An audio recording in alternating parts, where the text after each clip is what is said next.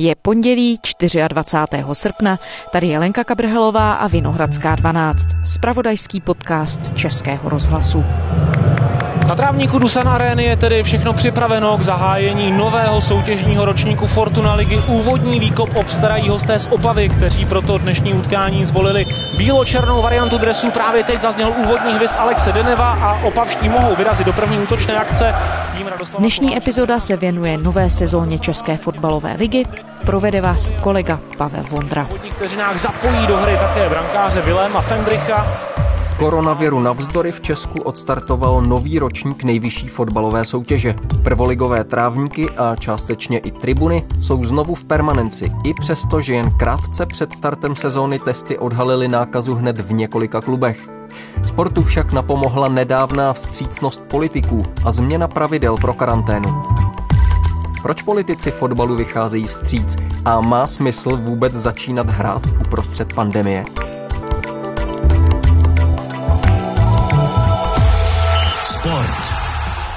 Fotbalová liga začala, Viktoria Plzeň prošla třetími testy na koronavirus už s negativním výsledkem a hostí Opavu. Probíhá sedmá minuta a Viktoria hraje s Opavou bez branek 0-0. Slezané mohli jít do vedení už po půl minutě hry. Po velké hrubce domácího kapitána Brabce Texel zahodil obrovskou šanci, kdy za golmana Hrušku zakročil na poslední Tak prvoligový fotbal je zpátky. Jaká je to zpráva?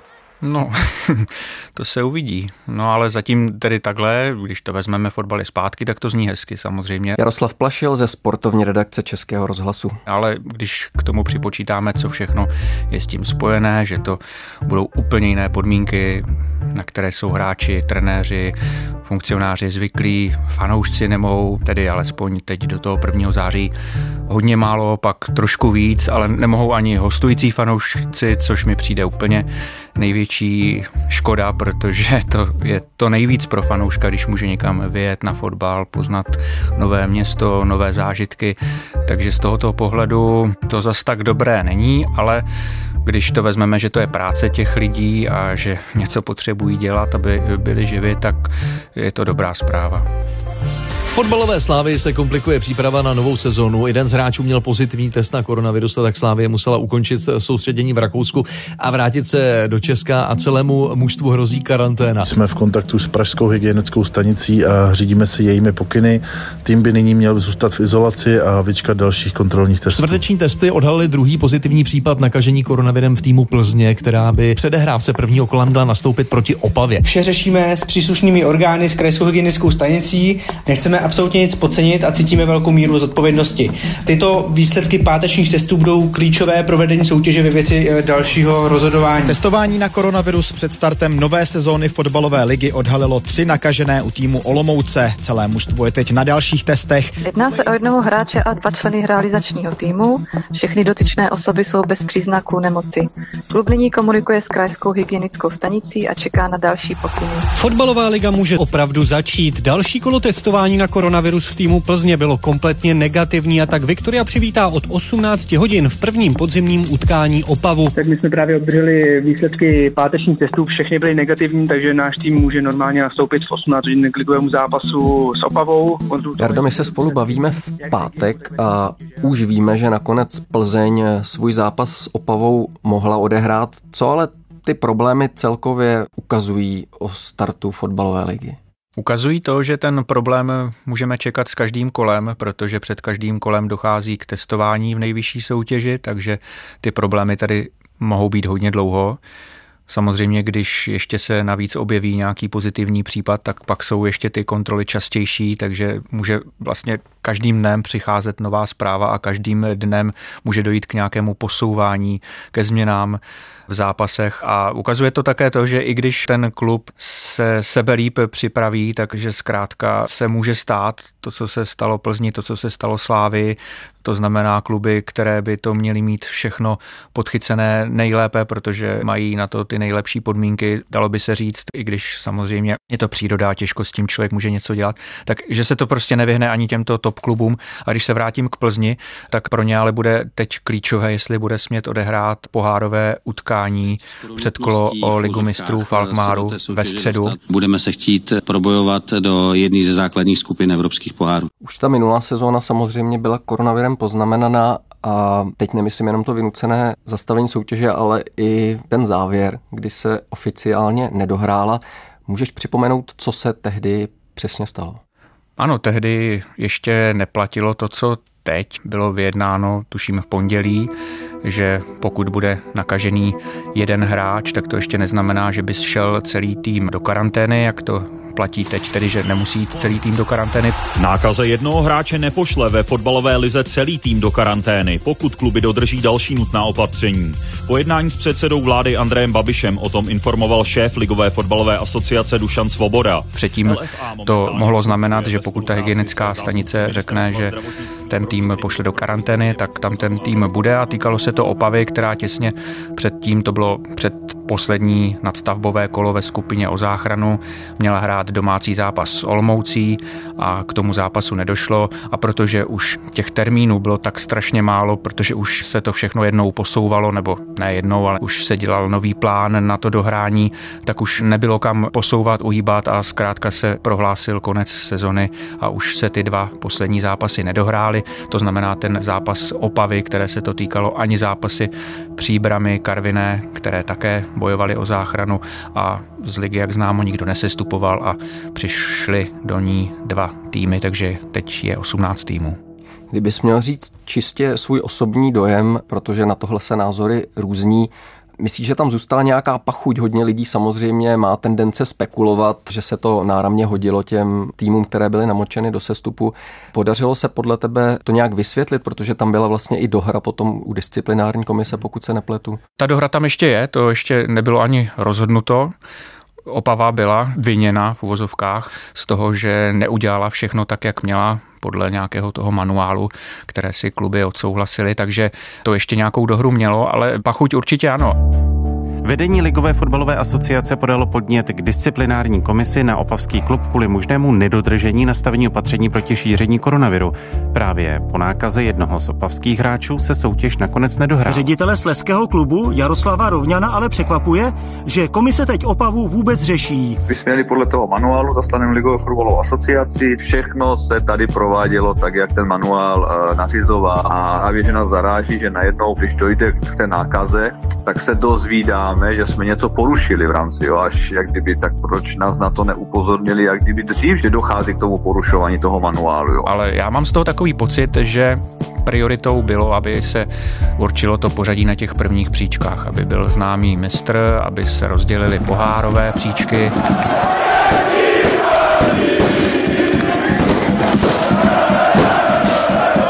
Nechci říct, že to ostatní už nikoho nezajímalo, to v žádném případě, ale myslím si, že jakmile se dohrála ta skupina o titul, ta nastavbová část o titul, takže trošičku všem spadl takový kámen ze srdce, už je to za námi, už to můžeme v podstatě uzavřít.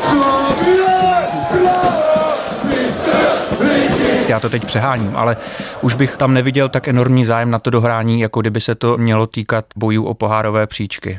Na druhou stranu fotbal je důležitý i pro ty týmy, které třeba ani neaspirují na ty nejvyšší příčky a my víme, že vlastně možná nejvíc se mohla zlobit Pražská Dukla, která si dlouho držela naději na to, že se vrátí do ligy a nakonec ostrouhala, přišla o tu možnost hrát baráž. Dá se ale říct, že se to dohrálo férově? Já bych samozřejmě za sebe řekl, že ne, ale na druhou stranu musíme respektovat, že si o tom rozhodují kluby a zkrátka se shodli na nějakém z jejich pohledu nejschudnějším řešení, nejrozumnějším řešení. S ohledem k tomu, že nebude možné dohrát všechna utkání Fortuna ligy ve stanoveném nejzaším termínu, tedy do 2. srpna, bude ligový výbor v nejbližších dnech nucen učinit rozhodnutí o ukončení soutěžního ročníku bez určení konečného pořadí družstev. Takže můžeme k tomu mít 150 připomínek, ale stejně rozhodli si to kluby, které si to řídí sami. Nedokončená sezóna je důležitá hlavně pro týmy z chvostu tabulky. Nesestoupí nikdo, ani poslední příbram, což její šéf Jaroslav Starka přijal s radostí. S pocitem z toho, že jsme prvoligoví, že jsme se zachránili a když jsem tomu věřil, že ty zápasy zvládneme, samozřejmě také to vyšlo. Smutnit naopak můžou na pražské Julisce. Nejvyšší soutěž totiž na 18 týmů doplní jen Pardubice a Brno. Dukla, která by postupovala, kdyby se první liga dohrála, má smůlu. Když tady vlastně jeden hráč zapříčiní to, že je kvůli tomu nedohraná soutěž, tak si myslím, že je něco špatně. Říká výkonný ředitel Dukly Pavel Vandas. Takže v tomto případě to fair třeba z pohledu fanouška Dukly, z pohledu mého nebylo úplně fair, protože Dukle byla odebrána ta možnost tu baráž hrát, když byla na barážové příčce. Tohle považuji osobně za velkou nespravedlnost, protože Brno vlastně také nebylo na přímo postupové příčce, ale do ligy prošlo. Poslední ročník první fotbalové ligy zůstal kvůli pozitivnímu koronavirovému testu v Opavě nedohraný a vedení soutěže se snaží, aby se to už neopakovalo. Ty podmínky jsme nastavili tak, aby prostě na konci příštího soutěžního ročníku bylo určeno pořadí a ty tři týmy z první ligy se stoupily, vítěz druhé ligy, aby postoupil a vrátili jsme se do schématu 16 první liga, 16 druhá liga. Prohlásil po ligovém grémiu předseda Ligové fotbalové asociace Dušan Svoboda. Tahle varianta, kdy nikdo nesestupuje ovšem v tom novém ročníku už nehrozí. Ten řád byl upraven tak, aby příští sezóna nebyla v 18, ale zase se to vrátilo plus minus do normálu. Zase se to vrátilo na těch 16 a na ten model s nadstavbou, který není fanoušky, řekl bych, přijatý úplně stoprocentně, to ani náhodou. Ale ano, teď je to tak, že budou sestupovat tři týmy a jeden postupovat, aby se to vrátilo na těch 16, ale nevíme, jak to bude, protože je to tak velká porce zápasů, 18 týmů, to je 17 a ještě doma venku, takže 34 zápasů. A ještě když jsem se podíval na ten jízdní řád schválený, tak ten nejnabitější program je až v závěru. Od polovičky dubna přicházejí na řadu vložené středy, což do té doby v podstatě není, protože Tady jsou zase termíny pro poháry, pro reprezentační zápasy na podzim, takže to bude velký problém to dohrát. Musí být odehráno alespoň 50% zápasů, ale celé soutěže, to znamená ne jednotlivého týmu, ale 50% celé porce zápasů. Pokud ale některý klub neodehraje polovinu svých utkání, nemůže se stát ligovým mistrem ani se kvalifikovat do evropských pohárů, může ale se stoupit. Týmy se musí také připravit na pravidelné testování na koronavirus, které je vyjde asi na 2 miliony korun za sezónu. Všechny kluby první ligy budou muset mít před mistrovským utkáním PCR test na COVID, který nesmí být starší než 3 dnů. To testování bude povinné pro všechny hráče, kteří jsou verní zápise o utkání, plus pro členy realizačních týmů. Když se vrátíme ještě k té minulé sezóně, jak bys řekl, že vypadal ten ročník po stránce sportovní kvality a i ohledně toho, jak si ho mohli fanoušci užít i po té vynucené koronavirové pauze. Ono je to odděleno tou dobou, to je jednoznačné. Předtím to byla velká euforie, byla tady jízda Pražské slávě, která se dostala do ligy mistrů, úžasní soupeři, dá se říct dobré výkony, i když Slávia skončila ve skupině poslední bez výhry, tak zanechala nějakou stopu, ohlasy byly velmi příznivé, o Slávii se zmiňovalo několik koučů s velkým respektem, když tady byl Pavel Nedvěd, tak mluvil o tom, že kouč ještě tehdy, kouč Juventusu, Sary, protože jak známo už tam není, tak on vedl ještě před rokem Chelsea právě ve dvojzápase čtvrtfinálovém Evropské ligy proti Slávě a říkal, že je ještě nikdy neviděl něco takového, že by někdo hrál až tak odvážně, až na tak velké riziko, jako to předvedla Slávě na hřišti Chelsea. Bavil jsem se o něm s naším trenérem Sarim a byl úplně v šoku. Takový styl eh, dlouho neviděl a, a moc se mu líbil. Takže Slávia určitě zanechala velkou stopu, ten podzim byl báječný, vypadalo to hezky všechno i národní tým se nějakým způsobem krystalizovala, osa toho týmu. Vypadalo to na hezký ročník, na hezkou sezonu a samozřejmě pak do toho přišlo to nešťastné období, kdy už se pak hledal způsob, jak co dohrát, velká improvizace bez fanoušků, sterilní prostředí, najednou ty zápasy jsou úplně stejné.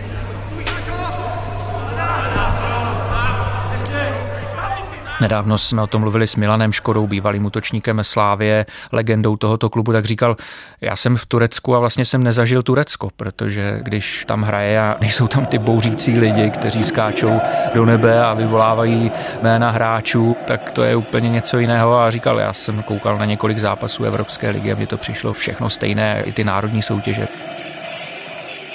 Je to dost podobné. Člověk na to kouká, jsou tam úžasné příběhy samozřejmě, někteří hráči udělají velkou věc.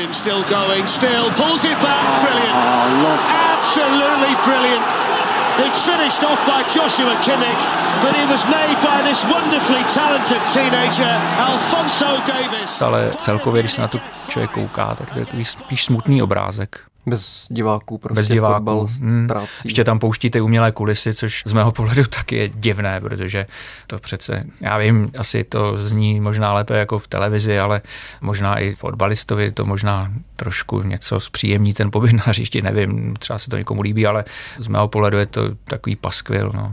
Ono to asi nemá úplně dobré řešení, protože na druhou stranu ty přenosy z těch prázdných stadionů zase znějí tak trošku tréninkově. Hmm. Ano, vypadá to jako nějaké přípravné zápasy před sezonou, samozřejmě naplno hrané ve velké kvalitě, ale když člověk vidí nějaký zápas a vzpomene si na něj třeba po deseti letech, protože ho to strhlo, byly tam emoce, pamatuje si na obrat, já nevím, že jo, Česko, Nizozemsko, na mistrovství v Portugalsku a tak dále. A ono to půjde a ne, že ne. S tím zápasem samotným je provázaná taková spousta emocí. Heinz. Gol! Česká republika vede 3-2. Marek Heinz přinutil Van der Sára k výbornému zákroku, jenomže Karel Pomorský využil odraženého míče a naservírovalo před prázdnou branku. No to je večer. Což teď nebude, na ten zápas si nikdo nevzpomene.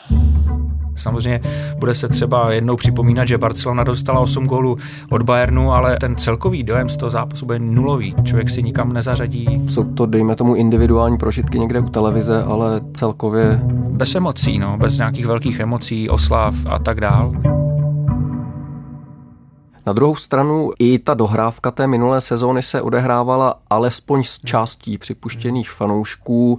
Víme, že let kde docházelo k zajímavým vizuálně situacím, kdy fanoušci se dívali z balkónů okolních domů, někdy lezli na žebříky, aby mohli se dívat na stadion. Není aspoň tohle pořád lepší než úplně prázdné stadiony a v tom novém ročníku vlastně se podařilo vyjednat to sektorové rozdělení stadionů, takže tam pár tisícovek fanoušků být může. Tady bych určitě vyzdvihl práci Ligové fotbalové asociace, která vyjednala nějaké rozumné podmínky, asi maximálně možné v tuhle chvíli, když se podívám na okolní země, opravdu je to zmíněno i Bundesliga, bude hrát ještě nějakou dobu bez fanoušků a to jsou země a ligy, které mají z fanoušků ohromné peníze, takže tam jsou ty ztráty neskutečné.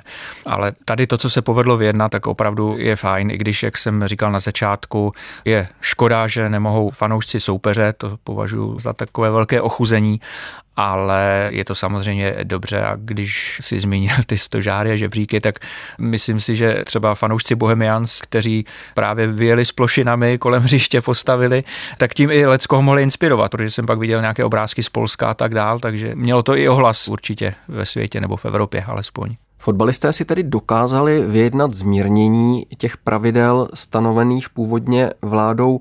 Co to vypovídá o síle fotbalu, nebo jak si vysvětlit, že se jim podařilo dosáhnout něčeho, co jiným sportům nebo jiným sektorům ne. Tak fotbal je největší sport, je v něm nejvíc peněz, takže tam by měl být největší zájem, aby ten sport běžel.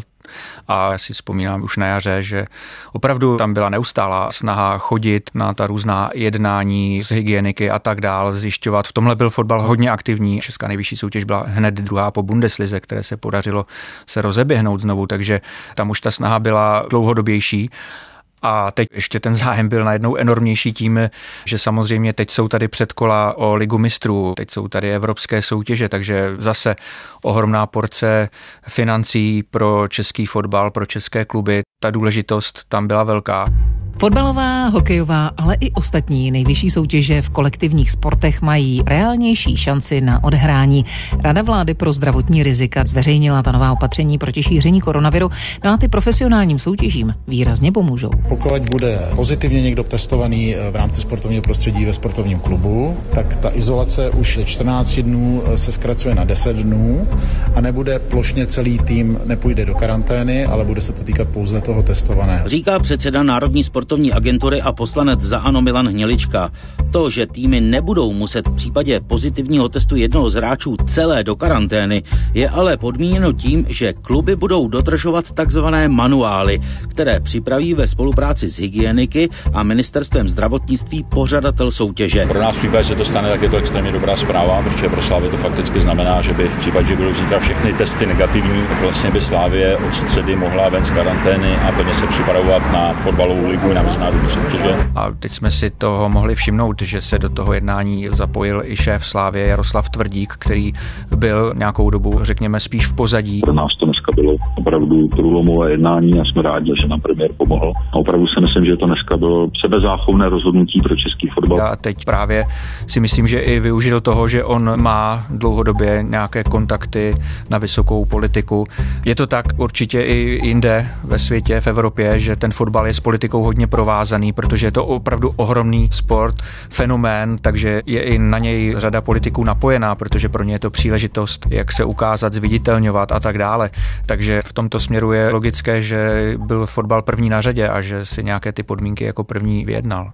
Je pochopitelné, že fotbalová soutěž, která pravděpodobně je nejpopulárnější sportovní soutěží v zemi, alespoň co do počtu fanoušků, má větší sílu? Nebo dá se to brát i tak, že třeba otevírá cestu dalším sportům, jak oni sami o tom mluví?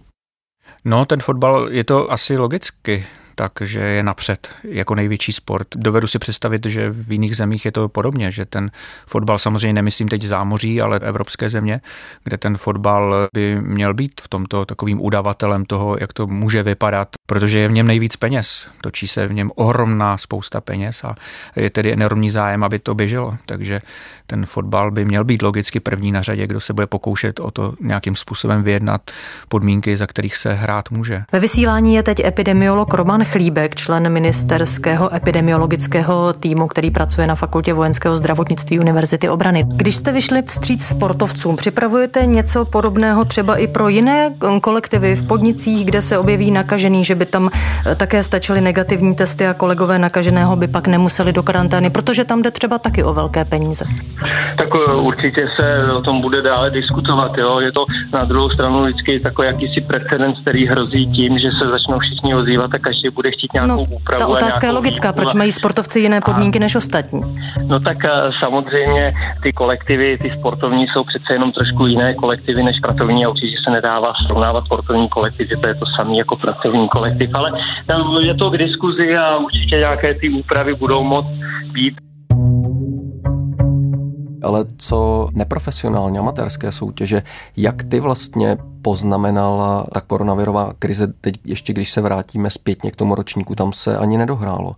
Tam se ani nezačalo hrát na jaře což bylo asi možná nejsmutnější a asi možná úplně nejsmutnější bych to viděl z mého plody u těch dětí a u těch malých kategorií, kde ty děti podle mě to vůbec nemohly pochopit, proč nemohou hrát, proč najednou nemůžou hrát zápasy s tím druhým týmem a myslím si, že i mohli ztratit takovou nějakou motivaci, že neviděli nějaký ten cíl, nějaký ten zápas před sebou, nějaký ten pohár, který můžou získat. Dospělí tam to samozřejmě bylo jednodušší, ale tam dovedu pochopit to rozhodnutí, které udělal fotbalový svaz, že zkrátka ty soutěže ukončil, protože to jsou z velké většiny samozřejmě lidi, kteří chodí celý týden do práce a bylo asi nemožné si představit, že by chodili hrát ve středu ještě kromě soboty nebo neděle zápasy, aby se to všechno stihlo. Tam to samozřejmě chápu, ale u těch dětí mi to přišlo trošičku škoda, protože stejně chodí na tréninky v týdnu a myslím si, že něco se třeba mohlo ještě odehrát, ale to říkám teď, v době, kdy nikdo nevěděl, co bude, tak se to taky asi hodnotilo jinak. A jaké vyhlídky má před sebou amatérský fotbal pro tu nadcházející sezónu?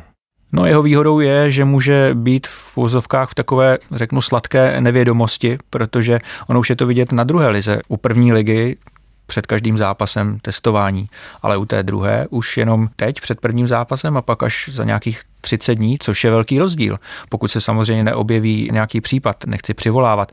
No a ten amatérský sport, pokud ten celek nebude hrát třeba pohárové utkání s někým z vyšší soutěže, tak na tom vlastně může být podobně, že dlouhou dobu se nic nebude dít, než se stane třeba v nějakém místě nějaký lokální problém, o kterém se bude obecně vědět, tak do té doby všechno třeba poběží a Samozřejmě budou nějaké odklady zápasu, to jistě se nevyhne nějakému týmu v této době, to by bylo asi naivní si myslet, že všechno půjde hladce, teď ještě ten podzim určitě bude provázet hodně problémů, ale myslím si, že ten amatérský sport má šanci a má šanci i v tom, že tam není potřeba k uspořádání toho zápasu ohromný počet lidí, že stačí jenom ty dva týmy, realizační týmy, pár pořadatelů, podavač míčů možná nějaký, ale ani to už není potřeba. Zkrátka těch lidí může být klidně, já nevím, 50 a může se hrát, kdežto ta liga přeci jenom potřebuje minimálně nějakých 100, 130 lidí, aby se mohl ten zápas odehrát. A když se ještě na závěr vrátíme k první lize, o které jsme se tady začínali bavit, protože sezóna se právě rozbíhá, jak to vidíš po sportovní stránce? Co se dá očekávat? Kdo patří mezi favority? Myslíš si, že má Slávia ten hetrik už v kapse, nebo se dočkáme nějakého sportovně zajímavého překvapení, překvapivého průběhu? V kapse ho Slávia nemá, ale bez zesporu je největším favoritem a to proto, že ten kádr prakticky neoslábil teď vůbec šéf klubu Jaroslav Tvrdík vyhlásil, že minimálně do konce září, kdy se bude hrát o poháry, tak Slávia teď nebude uvolňovat hráče, takže Slávia neoslabila svůj kádr, naopak je ještě posílila, takže z tohoto pohledu Slávy velmi favorizují a favorizují i z toho pohledu, že velmi dobře zvládla to koronavirové období na jaře. Když se na to zpětně podívám, tak před tím, než vypukla ta koronavirová pandemie, tak Slávy trošičku docházel. Působila na mě tak alespoň, že začala nervózně z toho náskoku, který byl ohromný, v jednu chvíli tuším 16 bodový. Plzeň se najednou začala dotahovat a tam si myslím, že, že ta přestávka hrozně slávistům pomohla, že až už to pak samozřejmě bylo možné, tak se dokázali i v těch netypických podmínkách dobře připravit a to si myslím, že může být jejich výhoda dál, že se budou umět připravit i v nějakém takovém speciálnějším režimu, který teď bude. Takže z toho pohledu favorizuji Slávy. Nechci, aby to znělo příliš jakoby ambiciozně nebo příliš sebevědomě. Vidím Plzeň, která říká, že je v nejlepší formě. Vidím robustně posílenou Spartu, ale my jsme dneska v situaci, že hovořit o čemkoliv jiném než o obhajobě mistrovského titulu pro nás prostě nemůže připadat v úvahu. S veškerou pokorou chceme hetrik a půjdeme si pro něj. Samozřejmě Plzeň se bude chtít zase přibližovat, co jen to půjde a to samé se asi dá říct o Spartě, i když tam je to vždycky otázka. No. Asi otázka na závěr, možná nejsložitější. Má vůbec cenu zahajovat prvoligovou sezónu ve chvíli, kdy zkrátka nevíme, jaká situace s koronavirem bude na podzim a dál? I když se mi dost věcí nelíbí, tak na tohle mám jasnou odpověď, že ano, že to má cenu, protože kdo ví, jak dlouho tady ten problém bude. My se asi nějak musíme s ním naučit žít. Někdo už to dokázal, někomu to ještě chvíli potrvá, ale kdybychom ustoupili, těžko by se to rozjíždělo zpátky. No. Já v tom vidím velký problém, že jakmile člověk zastaví, z něčeho vypadne, tak se to hrozně těžko všechno nahazuje zase. A z tohohle pohledu, pokud to jenom trochu jde a ty podmínky budou alespoň nějakým způsobem přijatelné, tak bych bych vždycky souhlasil, aby to bylo ten sport a ta zábava, i když samozřejmě je to jenom v úzovkách zábava. Jaroslav Plašil ze sportovní redakce Českého rozhlasu. Díky. Naslyšenou. A od mikrofonu se loučí Pavel Vondra. A to je z pondělní Vinohradské 12 vše. Děkujeme, že posloucháte. Ke všem našim dílům se můžete vrátit v podcastových aplikacích a samozřejmě i na webu z pravodajského serveru iRozhlas.cz. Psát nám můžete na adresu vinohradská12 zavináč rozhlas.cz. Těšíme se zítra.